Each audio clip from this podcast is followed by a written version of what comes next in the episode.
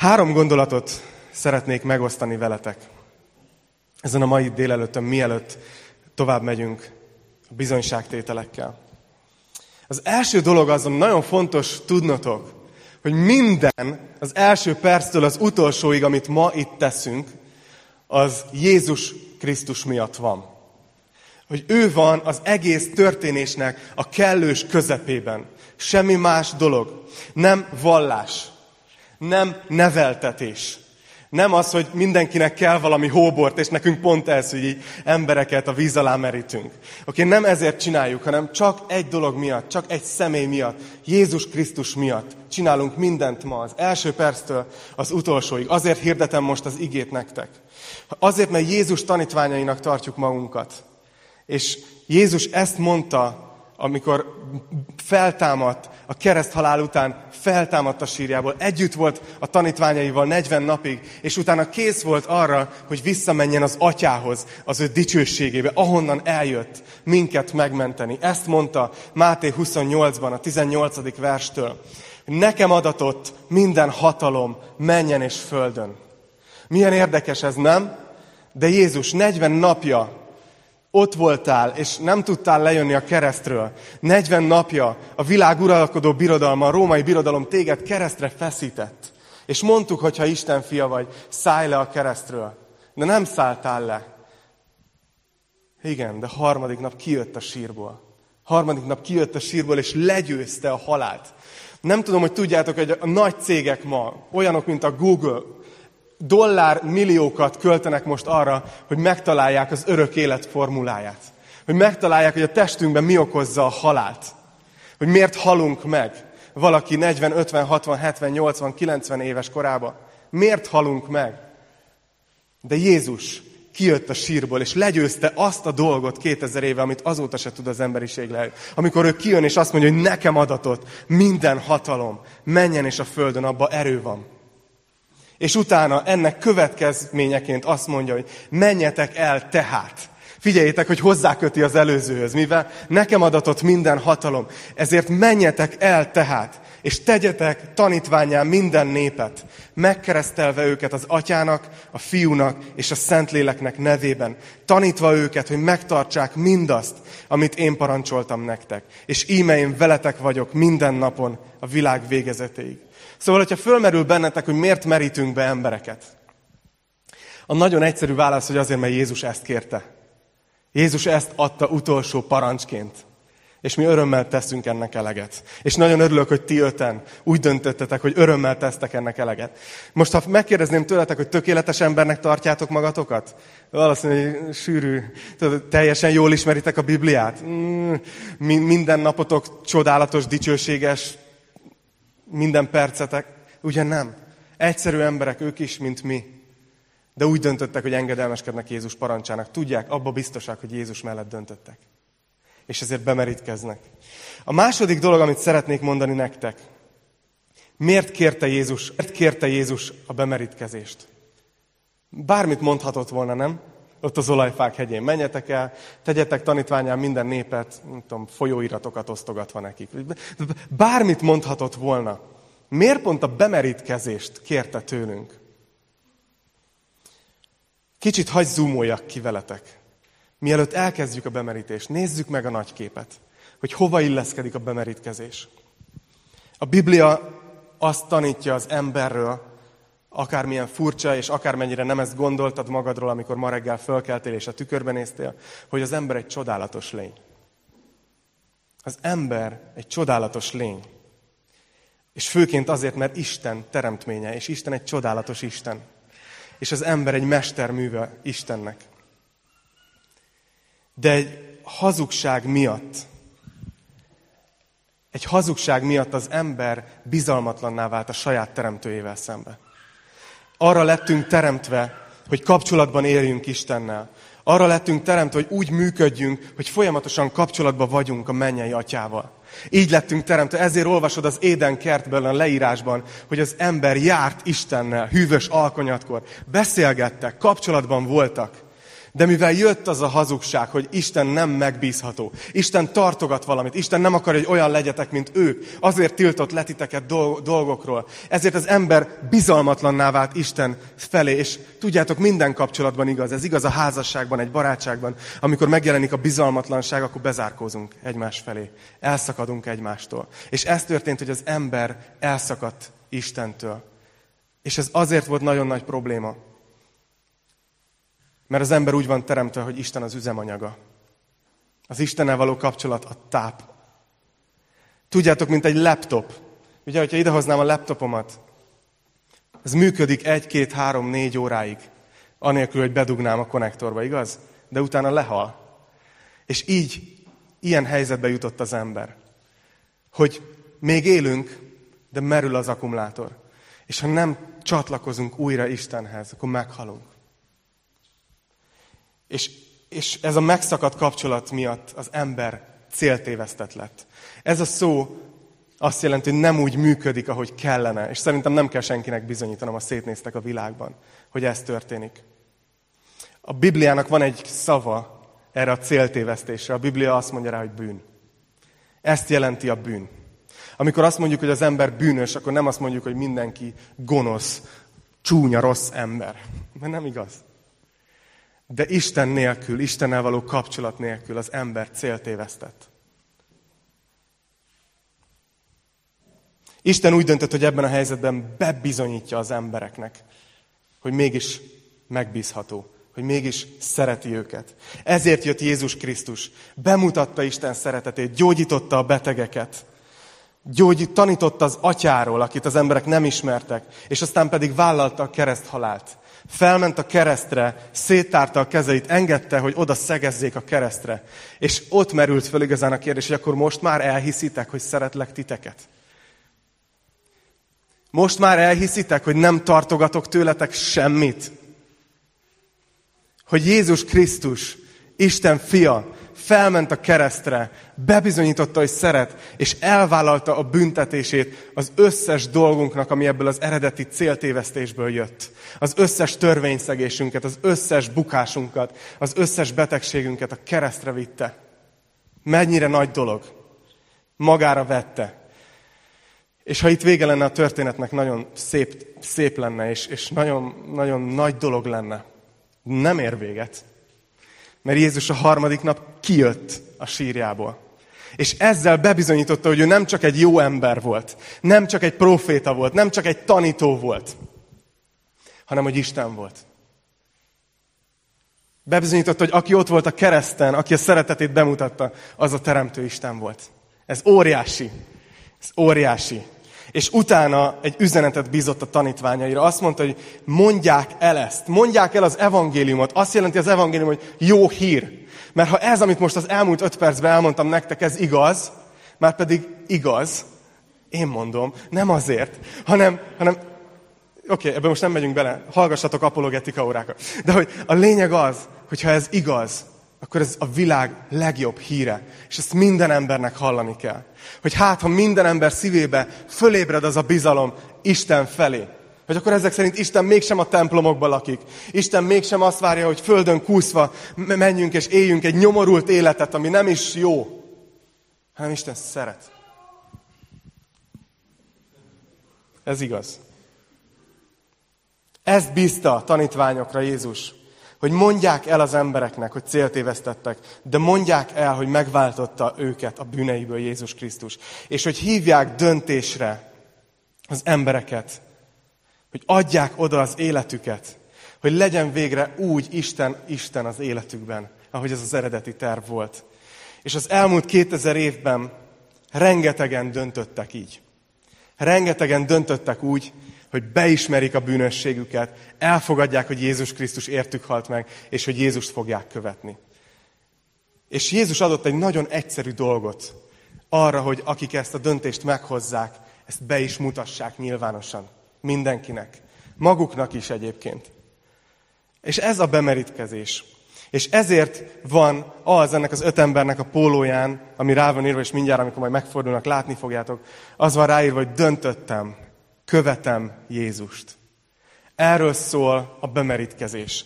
Ez az ő döntésük, és ezért fogjuk bemeríteni őket.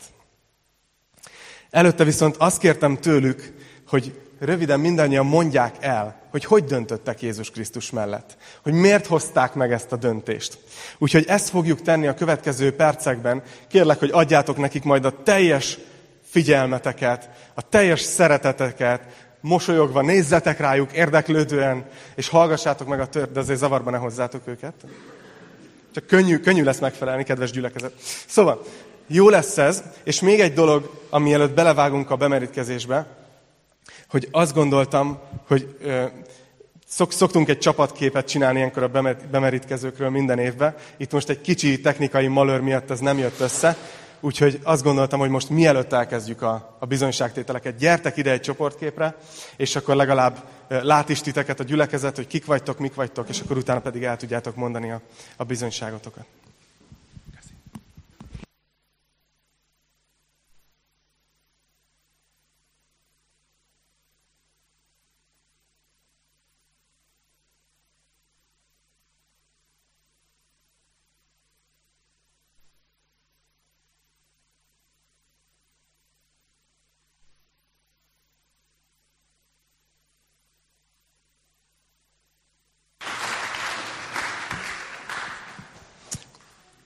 Úgyhogy most el fogjuk kezdeni azt, hogy egyenként fognak jönni, és elmondják a, a bizonyságaikat.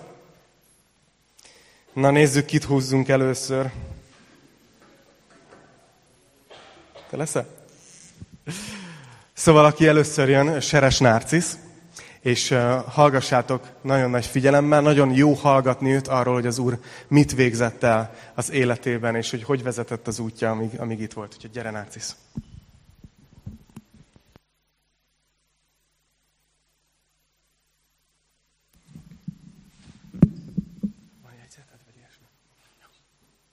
Köszöntök szeretettel mindenkit.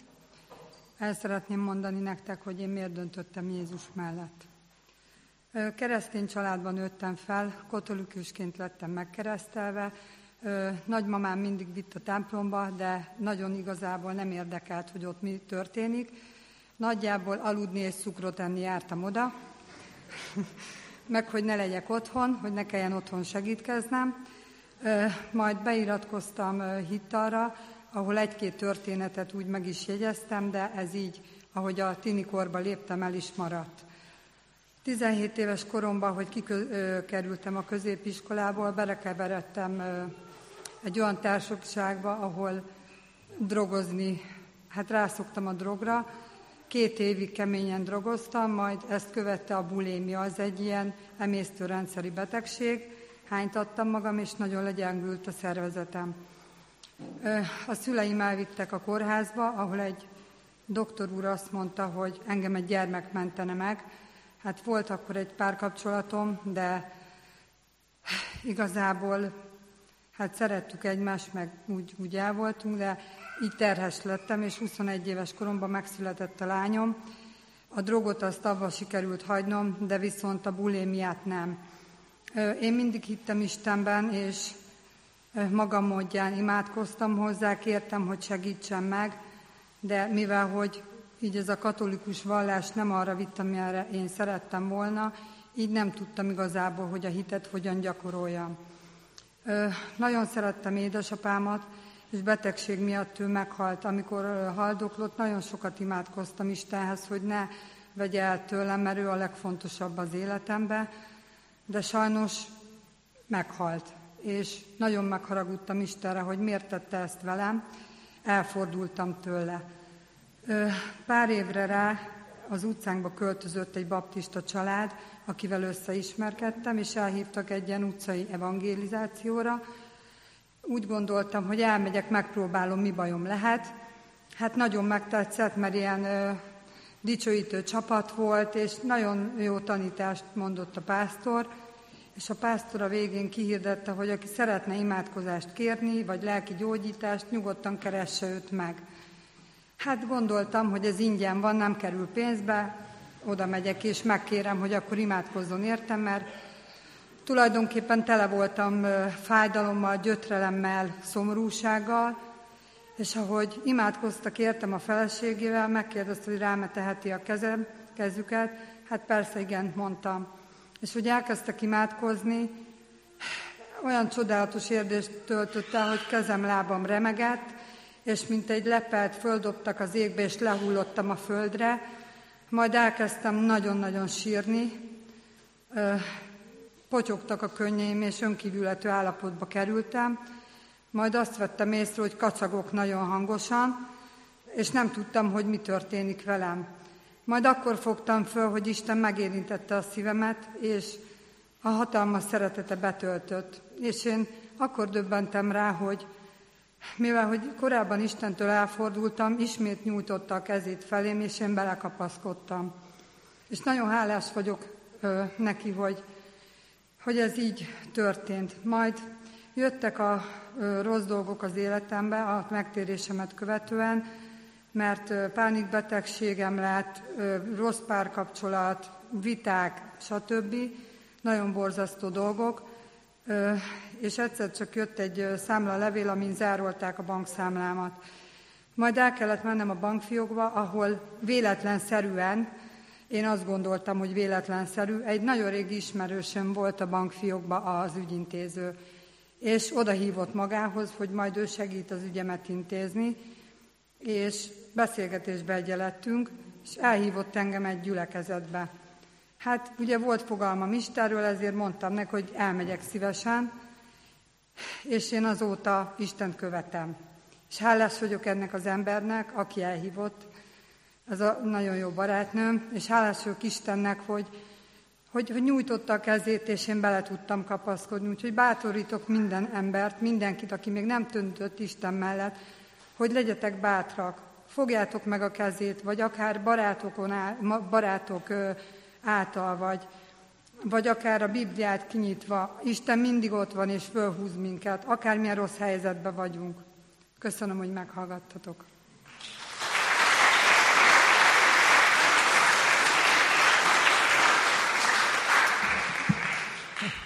Nagyon büszke vagyok rád. Nagyon szépen elmondtad. Köszönjük szépen. A következő tesó, ki bemerítkezik, majd Pallak Sámuelnek hívják. Őt lehet, hogy kevesebben ismeritek, mert ő érsek családon lakik, és ugye ott van egy kis gyülekezet, akiket nagyon szeretünk, imádkozunk is értük rendszeresen, és, és most jött egy ilyen kérés, amikor tudta a Sámuel, hogy lesz bemerítkezés, hogy ő szeretne itt nálunk bemerítkezni, úgyhogy mondtam, hogy semmi akadálya, elvileg mi is Jézus tanítványai vagyunk, meg ti is, úgyhogy, úgyhogy gyere Sámuel, és tegyél bizonyságot, hogy te neked hogy volt az életedben ez a döntés. Jó? Hát, jó. Hogyha az ember hallgatja a rádiót, akkor mindig hallja, hogy hát igen, megint húztak ki lottót, és akkor már unja hallani, hogy ugyanaz a hír, hogy lottó erős. És én 19 évig ezt hallgattam, hogy hát igen, ez is megtért, meg az is megtért. De hogyha az ember főnyereményt megkapja, akkor nem szégyelli, sőt, hirdetni akarja a világnak, hogy nekem megvan. És amikor ezt megszereztem, akkor úgy éreztem, hogy fú, hát akkor, akkor gyorsan én is meg akarok keresztelkedni, mert egyszerűen nincs értelme tovább várni, meg korábban, amikor hát a keresztény családból adódóan mondták, hát mikor keresztelkedsz meg, de nem volt bennem az a, az a őszinte hit, és ezért vagyok nagyon hálás Istennek. Köszönöm.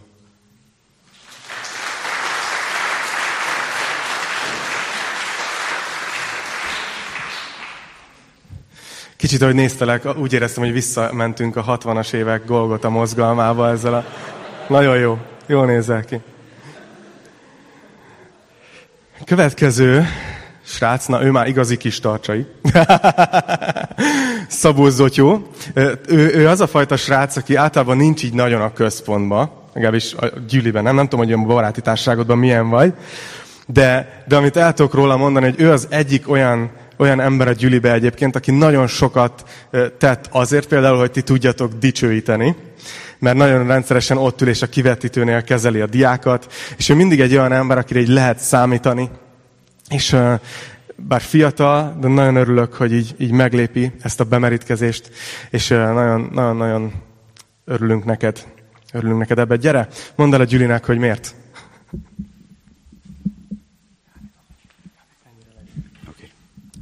Sziasztok!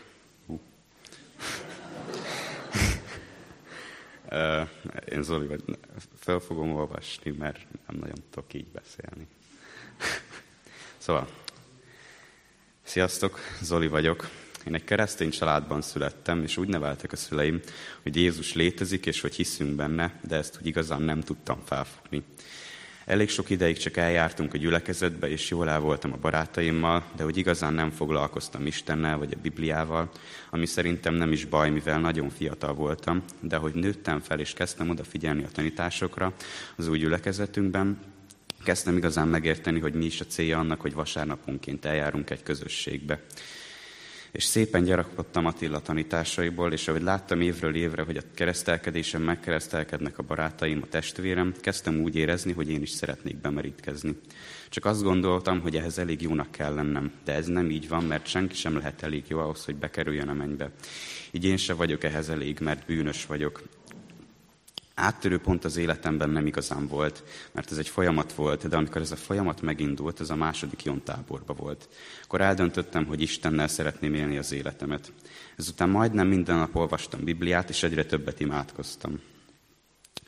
Az, hogy bemerítkezzek, már nagyon régen megfogalmazódott bennem, de úgy igazán ez a döntés őszintén és szívből szólóan egy pár hónapja dölt el bennem és mivel bűnös vagyok, szükségem van arra, hogy Jézus halála lemossa rólam a bűneimet, ezért szeretnék bemerítkezni ma itt előttetek. Köszönöm.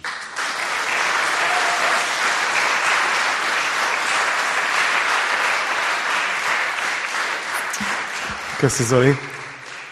Ügyes voltál, és felolvasva ugyanolyan érvényes. Ha te írtad. Szuper. És csak egy kicsit uh, annyival egészíteném ki, hogy látjátok, amikor például hirdetjük a gyűlibe, hogy ifi tábor van újra. E- ezért nagyon fontos. Mert soha nem tudjuk, hogy Isten kit mondjuk egy tanításon kap el, egy, egy normál Isten tiszteleten, vagy egy ifi táborba, vagy egy nyári táborba. Úgyhogy ezért is csináljuk ezeket a dolgokat. És, és tök jó látni a gyümölcsét. A következő bemerítkezőnk Kárpáti Andi, eh, aki most szerintem izgul, de nem kell, mert hogy itt tesók vannak körülötted, és nagyon-nagyon szeretünk téged. Andi is nem olyan nagyon régen érkezett a gyülekezetünkbe, de nem tudom, hogy ha ismeritek őt, akkor ő az az ember, akit én még soha életemben nem hallottam így panaszkodni, vagy, vagy bármi negatív dolgot, hanem egy olyan, olyan pozitív, na, jó, nem mondok több dolgot, mert nagyon zavarba jössz. A lényeg az, hogy nagyon szeretem az Andit, és, és, és a többieket is. De gyere, mondd el a gyülekezetnek, hogy neked hogy tartott idáig az utad, hogy bemerítkezel ma. Sziasztok, kedves gyülekezet! Hát nehéz megszólalnom, de nagyon boldog vagyok, hogy itt lehetek. Ez ugyanis azt jelenti, az életem megváltozott, másképp gondolkodom most már, mint azelőtt. Amióta hiszek Krisztusban, ez a változás megtörtént. És ez most már több mint egy éve, hogy megtértem nem hívő családból származom, illetve hát édesanyám nem tudom, hogy, hogy gondolt a teremtőre, minden esetre minket, hármunkat, három lány gyerekét szeretetben nevelte. Az volt minden vágya, hogy mi mindig is szeressük egymást, segítsük egymást. Bocsánat.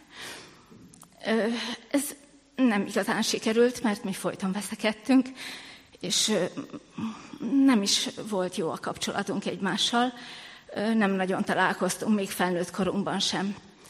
Ez megváltozott mondjuk akkor, amikor nyolc évvel ezelőtt anyukánknál tüdőrákot diagnosztizáltak, hát akkor megijedtünk, és persze segítettük őt a műtéte alatt, a kemoterápiák alatt, és azt vettük észre, hogy egyre jobban felépül, és szerencsére, mert hát ugye azt gondoltuk, hogy szerencsére milyen erős az ő szervezete, megküzdött a rákkal, és újra a talpon van, újra a sürög forog, mert ez ő egy ilyen teremtés volt, ment újra a nyugdíjas klubba, ahol egy központi kis emberke volt, és nagyon szerették őt. Így ugyan mi a betegsége alatt a, te, a gyerekei segítették őt, de amikor már nem úgy látok, nincs szüksége rá, akkor ez a összejövetel, meg találkozás így elmaradt. Újra három fele szakadtunk. Aztán két évvel ezelőtt történt újra egy baj. Anyukánk 79 éves volt már, és hát megint sürgött, forgott, ment a piacra, és bizony elsodorta egy villamos. Akkor, akkor megint csak megijedtünk, de szerencsére, meg micsoda a véletlen, hogy, hogy nem történt semmi baja, nem, minden megmaradt, kezelába, csak zúzódásai történtek, és a fejét nagyon beütötte. Kórházba került, de nem kellett szerencsére megműteni, és tehát csodával határos módon életben maradt. Aztán amikor hazavittük a kis lakásába, ahol egyedül lakott, ott ö, újra hárman találkoztunk, összefogtunk, mi testvérek, és segítettük a gyógyulásban. És minden nap meg kellett egymással beszéljük, hogy ki megy hozzá, mit vesz neki enni, és ezt anyukánk látta, és nagyon örült neki, hogy újra szeretjük egymást, és tudunk egymással beszélgetni is. Szépen gyógyult, olyannyira, hogy már odáig is eljutott, hogy a nagylányom segítségével le tudott menni a, a, nyugdíjas klubba, ahol a, a kis öregek annyira örültek neki, és mondták, hogy jaj, de jó, csúcsukám, hogy, hogy újra itt vagy, mi annyit imádkoztunk érted, és látod, hála Istennek, hogy újra közöttünk vagy. Ekkor már azért megbozdult bennem valami, és végig gondoltam, hogy, hogy, jaj, mit is, hogy, hogy ez a sok szerencse, meg véletlen, hát ez mégiscsak valami más, ennél többről van szó, hogy imádkoztak érte, sőt nem csak a kisöregek, hanem a nagylányom is, aki a gyülekezet, egy másik gyülekezetbe jár, ott is imádkoztak a nagymamájáért.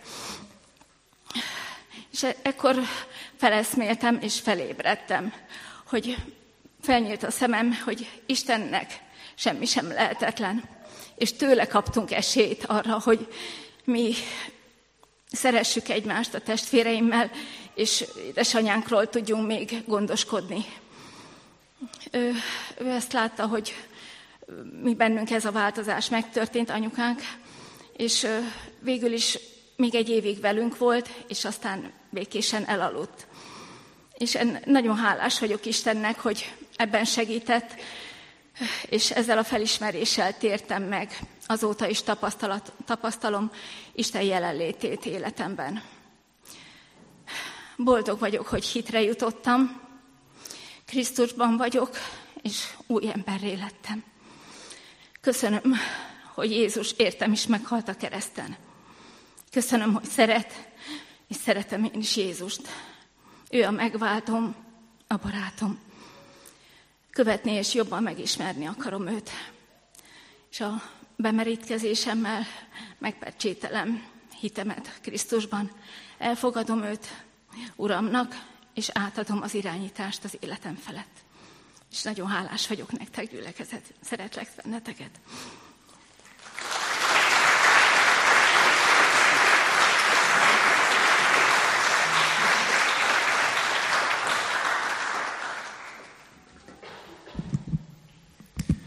Hát ezután nem olyan könnyű megszólalni.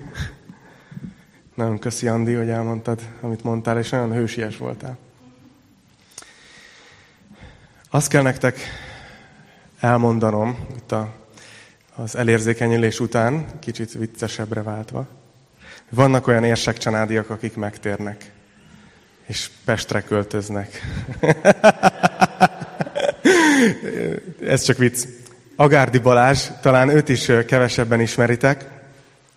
Egyébként nekünk a családunkban van a Balázs, az édesanyja, a sogornőm, és a Balázs például, hogyha valaki most a közvetítést nézi, vagy utólag a felvételt, hogy tudjátok, nagyon nagy része van abban, hogy ezek eljutnak hozzátok.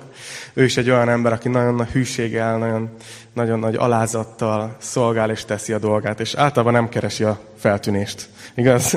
úgyhogy, úgyhogy látom, hogy neked is ott a kezedben a telefon, gondolom készültél jegyzetekkel, gyere, és akkor mondd el, vagy olvasd, ahogy, ahogy jól esik.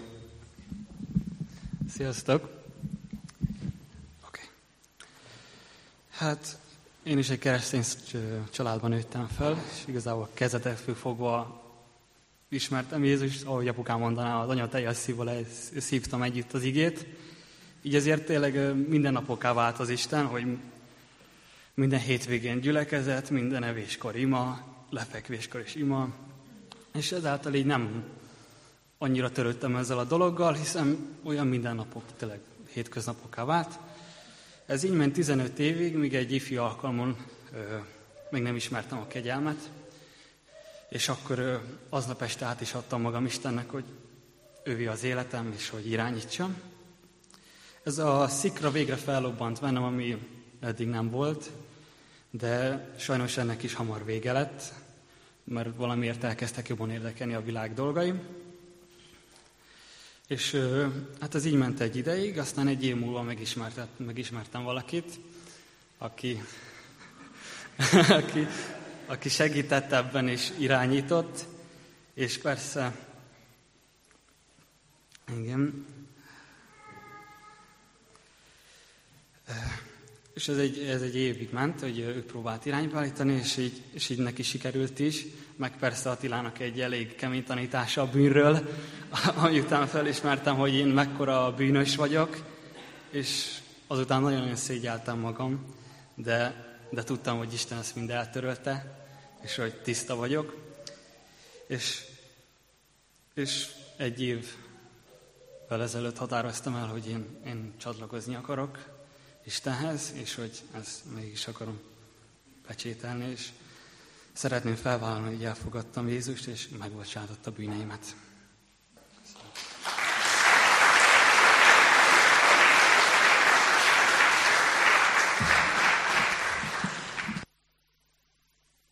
Nagyon szépen köszönjük mindenkinek, hogy, hogy elmondtátok, ami, ami bennetek van. Marci, ezt odadom neked ajándékba. Jó, erre most már nem lesz szükség. Hát nagyon, nagyon szép bizonyságokat tettetek, és nem tudom, hogy észrevettétek el, hogy évről évre kevesebbet prédikálok a bemerítkezési alkalmakon, megcsinálják ők helyettem. Tehát elmondják igazán, hogy mi a lényeg, úgyhogy, úgyhogy nagyon, nagyon jó volt hallani, milyen felemelő volt. És most már akkor vége az izgulásnak, jó? Mindannyian hátradőlhettek, elmondtátok, és adjátok át magatokat az élménynek, ami, ami most fog történni veletek. Még egy pár percig szeretnék nektek mondani egy-két gondolatot. Egy döntés ereje. Milyen ereje van egyetlen döntésnek. Biztos észrevettétek, hogy az életben annyira sokszor van az, hogy egy döntés egy másik döntéshez vezet, az a döntés egy harmadik döntéshez vezet, és olyan döntéseket hozunk előbb-utóbb, amik meg se történtek volna, ha valamikor az útnak egy korábbi szakaszán nem hoztunk volna meg egy korábbi döntést. A döntéseink kicsit olyanok, mint a dominók, hogy, hogy egymást lökik el, és egymáshoz vezetnek. Vagy lehet, hogy láttatok a Facebookon vagy a YouTube-on olyan videót, amik ilyen nagyon ügyesen felépített szobákról készítenek, ahol ugye ki van építve egy komplet pálya, és elindul egy golyó valahonnan, és akkor az átbillenti ezt, ami megbillenti azt, ami leesik oda, és akkor tovább tud gurulni, és, és nézitek, hogy fú, ebben mennyi munka ment, hogy, hogy, ez, vég, hogy ez így végig menjen. És vagy, vagy mondhatnám, hogy a döntéseink olyanok, mint amikor egy követ dobsz egy vízbe, egy vízbe. Nem tudom, hányan mentek nyaralni a Balatonhoz, vagy valami ilyesmi. És ugye a kő az lehet, hogy ekkora, de a gyűrűi, amik körülötte, amit okoz a vízben, azok mennek akár, akár százszor olyan messzire, mint maga a kőnek a mérete. És ugyanígy vannak a mi döntéseink az életben. A döntéseinknek van következménye, és sokszor nagyon sok ember életét érinti. Például van néhány híres döntés is, ami tényleg sok ember életét érintette. Például volt egy, egy, egy srác, úgy hívták, hogy Mark Zuckerberg, aki egy ponton úgy döntött, hogy összerak egy honlapot. Valami kis egyszerű honlapot, az volt a neve, azt hiszem, hogy Facebook. és ma nem is tudom, hogy azt mondom a föld lakosságának a fele, vagy nem, brutál mennyi ember rajta van. Vagy, vagy például ott volt Semmelweis Ignác, ugye egy nagyon híres orvos, akinek egyszer volt egy ilyen döntése, hogy lefertőtlenítem a kezem, amikor újszülötteket segítek a világra, vagy vizsgálok. És onnantól kezdve nagyon sok családnak az élete változott meg, mert a gyermekhalandóság nagyon visszaesett. Ez az egyszerű dolog miatt, amit addig nem tudtak, hogy fertőtleníteni kell a kezet. Ott volt például Martin Luther King Jr., aki ugye Amerikában az egyenlőségi há, ilyen, ilyen, ilyen mozgalomnak az egyik fő alakja, a polgárjogi egyenlőségi mozgalomnak a, a fő alakja. És nagyon érdekes, hogy van egy beszéde, amit elmondott, ugye úgy kezdődött, hogy van egy álmom. És amit én nagyon sokáig nem tudtam, hogy ez nem egy előre jól megírt beszéd volt, hanem öt perccel a beszéd előtt döntötte el, hogy ezt fogja mondani. Volt egy megírt beszéde, de öt perc előtte megváltozott. És emberek millióinak az élete változott meg, ahogy a feketék egyenlő jogokat kaptak Amerikában, és, és így mentek tovább. Vannak más döntések, aminek utána messzeható következményei vannak. Például volt egy amerikai elnök, Kennedy, akiről talán hallottatok, egy fiatal, lendületes elnök, aki elment egy olyan részére az országnak, ahol nem volt éppen szívesen látva Dallasba és úgy döntöttek az emberei, hogy, hogy azzal demonstrálja, hogy ő mennyire nyitott, hogy egy, egy nyitott kábrióban ment végig a városon, ami lehetővé tette, hogy tökéletesen célozzon az az orlövész, aki megölte. A döntéseinknek, akár pozitív, akár negatív értelemben tovább gyűrűző hatása van. Évek után más emberek életében lenyomatot hagynak a döntéseink. A bibliai szereplők életében is vannak ilyen döntések. Belegondoltok, mondok egy döntést. Na jó, kóstoljuk meg azt a gyümölcsöt. Egy kicsi döntésnek tűnik, azt hiszem, hogy egy pár embert érintett a történelem folyamán. Igaz ez a döntés? Ott van Ábrahám döntése, amikor Isten hívja, hogy hagyd el a, a helyedet, ahol élsz, és menj, majd én vezetlek egy másik országba. És Ábrahám engedelmeskedik, és megszületik a zsidó nép, akiken keresztül eljött a mesiás, és azt hiszem, hogy egy néhány ember életére ez is hatással volt.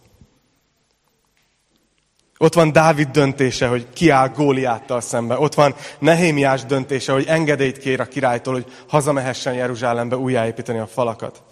Látjátok, az, az élet, mindannyiunk élete tele van döntésekkel. És a ti döntésetek ma egy ilyen döntés. És szeretném, ha tudnátok, hogy ez nem csak egy pici döntés. Nem csak egy, na jó, bemerítkeztem, ez is megtörtént hanem figyeljétek meg, hogy ennek a döntésnek a következményeként sok-sok következmény fog történni. Hatással lesz a családotokra, a köreitekre, sőt nem is a bemerítkezés. Igazán az a döntésetek, amikor eldöntöttétek, hogy követitek Jézust.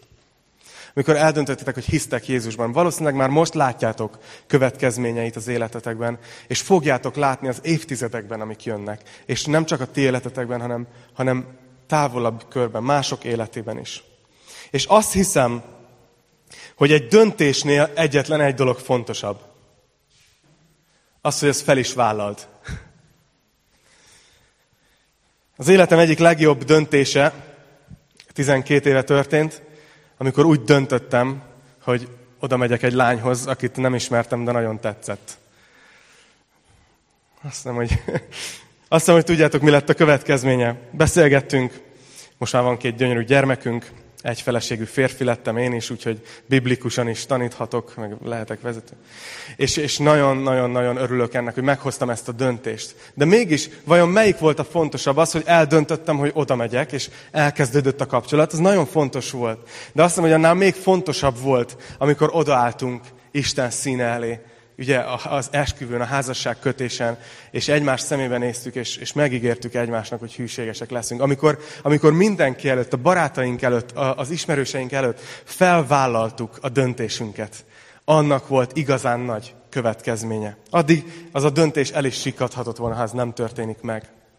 A bemerítkezés azt hiszem, hogy hasonló. A ti szívetekben már régen megszületett talán a döntés, hogy követitek Jézus. Valaki mondta, te mondtad, hogy egy folyamat volt, ugye te mondtad, hogy több mint egy éve, Narcisz neked szerintem még több. Szóval igazából időnként a döntés sokkal hamarabb megszületik, de mégis nagyon nagy dolog az, amikor itt álltok mindenki előtt, és nem csak mi vagyunk itt, És nem csak azok, akik a közvetítésen keresztül nézik, hanem a menny ide figyel, Isten ide figyel, és amikor az egész teremtett világ előtt, láthatók és láthatatlanok előtt, fölvállaljátok, hogy így döntöttem.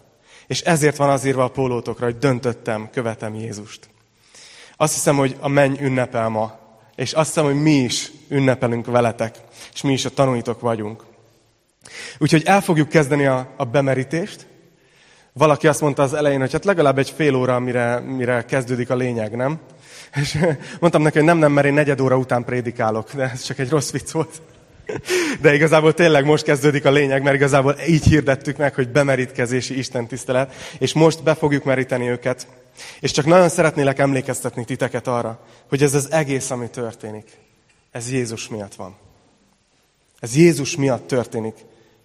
Az egész ő rám mutat, róla szól, és ő miatta csináljuk. És ahogy majd jöttök egyenként a vízbe, azzal a választott kedves emberkével, aki velem együtt bemerít titeket, meg fogunk állni egy pillanatra, fogok értetek imádkozni, és utána pedig be fogunk meríteni titeket az atyának, a fiúnak és a szentléleknek nevében. És arra bátorítalak titeket, kedves gyülekezet, akik itt vagytok, tanúi vagytok ennek, hogy tegyük ezt ünnepélyessé. Azzal, hogy ahogy bemerítjük az embereket, és a dicsőítő csapat elkezd játszani, elkezd dalokat énekelni, mi pedig imádkozunk az emberekért, és merítjük be őket. Dicsérjétek az Urat tiszta szívből, teljes szívből, mindeneteket odadva. Emeljétek föl az ő nevét a ti szívetekben és a hangotokkal. Bátorítalak titeket, hogy, hogy, hogy igazán ne, ne, csak, ne csak az legyen, hogy énekelgetünk, hanem így dicsőítsük az atyát. Azért, amit ő tett, hogy elküldte a fiát, és megváltott minket, és megváltotta őket. Milyen nagy dolog. És bátorítalak titeket arra, amikor valaki följön a vízből, reméljük ez mind az ötükkel meg fog történni, akkor adjatok egy nagy tapsot, hogy érezzék az ünnepélyességét a pillanatnak, érezzék, hogy együtt örülünk velük. Jó, lehet egyszerre énekelni és tapsolni, és, és tudunk ünnepelni. És utána a, a menetrend az pedig úgy fog alakulni, miután átöltöztek, megszárítkoztak, imádkozni szeretnénk még értük, és végül szeretnénk együtt úrvacsorázni, és ezzel lesz vége itt a délelőtti részének a, a, a mai napunknak, és utána pedig egy jó kis ebéd, de az már majd a Gergőnek a reszortja lesz, hogy elmondja. Úgyhogy mit szóltok ehhez, hogy imádkozzunk egyet? Közösen, ne úgy, hogy Attila imádkozik a színpadon, és, és ti meg hallgatjátok, hanem egyesítsük a szívünket most és imádkozzunk értük. A dicsőítő csapat nyugodtan menjetek szerintem közben a hangszereitekhez. Mennyei atyám, mennek és a földnek ura vagy. Minden a tied az egész földön. Mi nem lennénk itt, ha te nem teremtettél volna. Uram, és nem lennénk itt, hogyha a te szereteted az nem árad ki olyan formában, hogy elküldted a te fiadat Jézus Krisztust, aki föláldozta értünk az életét, és minden bűnünket fölvitte a keresztre, minden betegségünket fölvitte a keresztre. Az ő sebei által gyógyultunk meg. Aki ott állt, ott álltál Jézus a téged nyírók előtt, és nem nyitottad meg a szádat, hanem vállaltad, végig mentél azon az úton, ami, ami előtted volt, és ami, ami nem miattad volt, hanem miattunk és szeretnénk neked szívből megköszönni, Uram. Szeretnénk neked szívből megköszönni azt, hogy megtetted értünk. Szeretnénk megköszönni azt a szeretetet, amit nem tudunk teljesen fölfogni, de, de élvezzük nagyon, hogy ennyire kiváltságos helyzetben vagyunk veled. Uram, köszönjük neked ezt az öt embert. Köszönjük Nárciszt, köszönjük Sámuelt, Balást, Zotyót, és köszönjük Andit. Köszönjük neked, hogy az ő életükben is beléptél. Őket is megragadtad, megmentetted. A lábukat sziklára állítottad, ami a Jézus Krisztus, te vagy a kőszikla. És Uram, köszönjük neked azt, hogy ma tanúi lehetünk ennek, ahogy bemerítkeznek. Kérjük, hogy tedd számukra nagyon emlékezetessé. De kérlek, Uram, hogy minket is buzdíts fel még jobban. Kérlek, hogy helyezd vissza a szemünket a problémáinkról, a lényegre. Adj nekünk most egy dicsőítő szívet, hogy, hogy tiszta szívből dicsőítsünk téged. És szeretnénk, Uram, most a Te nevedben bemeríteni ezeket az embereket. Nem a mi hatalmunkkal, nem a mi döntésünk alapján, hanem mert Te azt mondtad, hogy aki hisz, aki tanítványá válik, azt merítsük be. Úgyhogy így merítjük be őket, ahogy te kérted Jézus. És kérlek, hogy így add azt a, azt a jelenlétedet, amit ilyenkor mindig adsz. De kérjük is tőled, hogy add, hogy legyen érezhető, tapintható, hogy te itt vagy közöttünk, ahogy ezek az emberek engedelmeskednek neked, és bemerítkeznek a te nevedre. Köszönjük, Uram, hogy meghaltál értünk, és köszönjük, hogy szeretsz minket. Te nevedben imádkoztunk. Amen.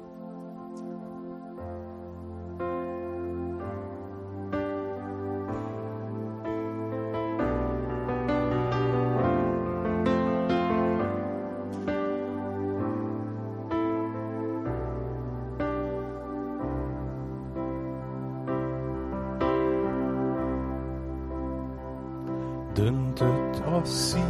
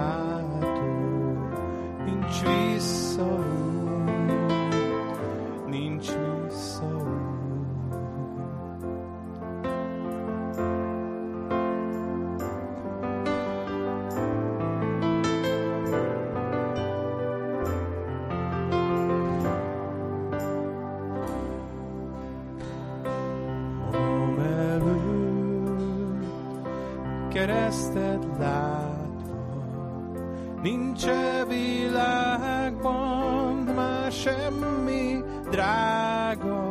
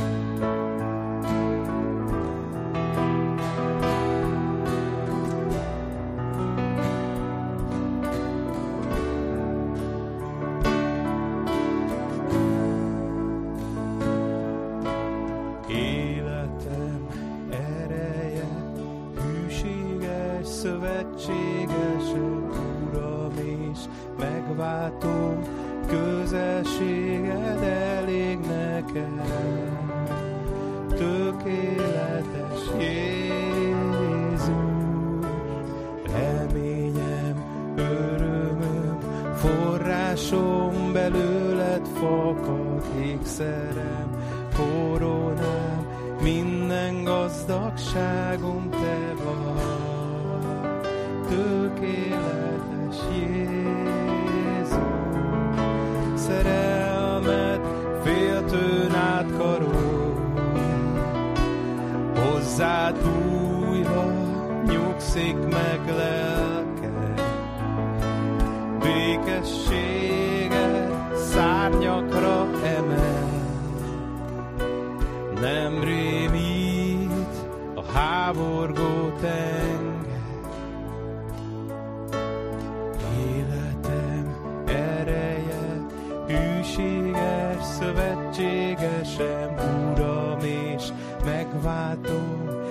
közelséged elég nekem, tökéletes Jézus, reményem, örömöm, forrásom belőled fakad, ékszerem, koronám, minden gazdagságom te vagy, tökéletes Jézus.